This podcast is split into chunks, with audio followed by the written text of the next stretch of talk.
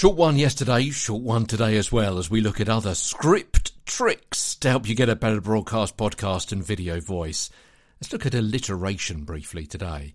A little alliteration, try saying that out loud. A little alliteration may occasionally be acceptable, but sometimes several similar sounds spoken aloud sound stupid while a series of superfluous hissing S and C sounds sound senselessly sibilant. If you hear what I mean. From London, I'm Peter Stewart.